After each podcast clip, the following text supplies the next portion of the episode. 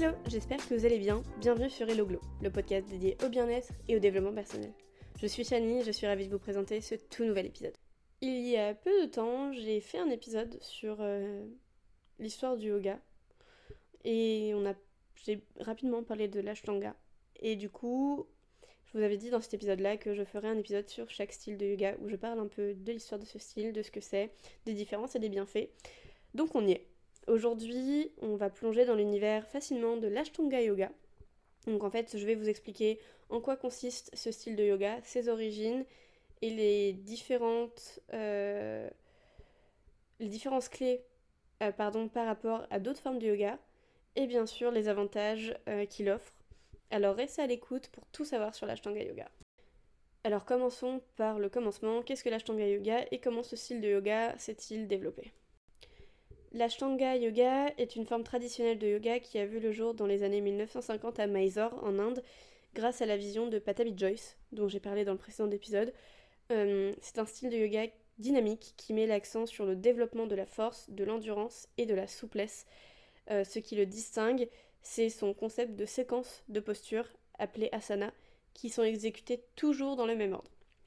L'Ashtanga Yoga est connu pour son côté très exigeant sur le plan physique, avec euh, chaque asana maintenu pendant environ 5 respirations, euh, puis relié aux autres par en fait des enchaînements fluides appelés vinyasa. Euh, avec une pratique régulière et des adaptations des séquences, il est possible de progresser rapidement dans ce style de yoga traditionnel qui peut sembler intimidant, en particulier pour les débutants. Personnellement, j'ai déjà pratiqué l'ashtanga. C'est pas la forme de yoga que je préfère. Moi, j'ai fait une formation de vinyasa, mais même dans ma formation, on faisait un peu d'ashtanga parce qu'elle était appelée ashtanga vinyasa. voilà, tout simplement. Euh, mais en fait, il y a beaucoup de personnes qui aiment cette discipline et c'est vrai qu'on voit très très vite la progression en ashtanga. Euh, parce qu'on c'est très répétitif, on fait tout le temps la même chose, c'est une longue séquence, ça dure longtemps. Euh, surtout quand on est débutant.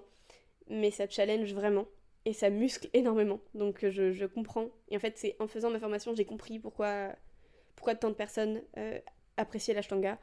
Moi, ce n'est toujours pas ma forme de yoga préférée, mais franchement, je l'apprécie plus qu'avant. Maintenant, saviez-vous que le terme ashtanga signifie les huit membres? Et ouais, en fait, il trouve ses racines dans les Yoga Sutras de Patanjali. On y revient encore, promis, épisode très bientôt. Euh, et c'est un texte philosophique daté du 4 siècle environ.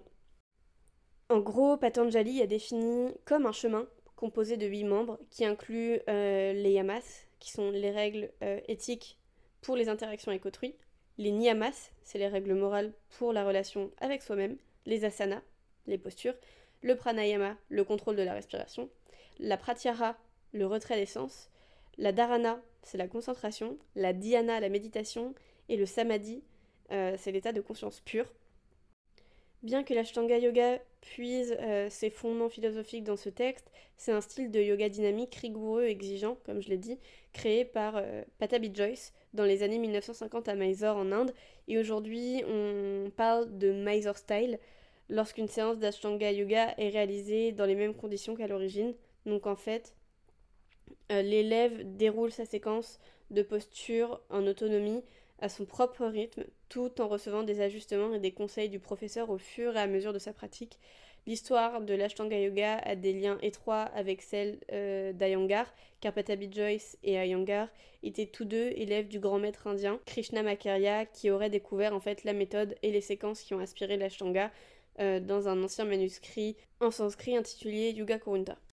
Une question qui revient souvent est la suivante quelles sont les différences entre l'Ashtanga et le Vinyasa? Sont-ils similaires? Comme je l'ai dit euh, tout à l'heure, en Ashtanga, la particularité réside dans le fait que les postures sont toujours exécutées dans le même ordre. En fait, il existe six séries de postures au total. Euh, la séance commence par 5 salutations au soleil A, pardon, suivi de 5 ou 3 salutations au soleil B. Ensuite, on enchaîne avec des postures debout, puis des postures assises qui varient en fonction de la série. Euh, la séance se termine par une séquence finale commune à toutes les séries qui comprend euh, des inversions telles que la chandelle et la posture sur la tête, aussi appelée euh, Shirsasana en sanskrit. Chaque posture est maintenue pendant 5 respirations, puis elle est reliée à la suivante par une transition dynamique qu'on appelle vinyasa. La respiration Ujjayi joue un rôle essentiel, marquant le rythme en fait du flow. En revanche, le vinyasa est plus libre et créatif, même s'il partage avec l'ashtanga le principe de relier les postures entre elles grâce à la respiration Ujjayi. Euh, les règles de séquençage et d'alignement dans le vinyasa yoga sont plus flexibles, permettant aux professeurs en fait d'exprimer davantage leur créativité et c'est ça que j'aime beaucoup dans le vinyasa.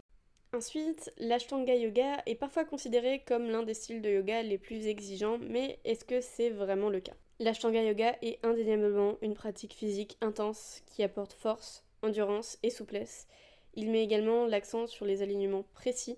Les séries sont longues et exigeantes lorsqu'on les pratique dans leur intégralité, et la respiration Ujjayi et les nombreuses transitions, donc Vinyasa, génèrent beaucoup de chaleur et d'énergie. C'est pourquoi l'Ashtanga Yoga est souvent considéré comme un style de yoga dynamique. Cependant, il existe euh, des styles de yoga encore plus exigeants.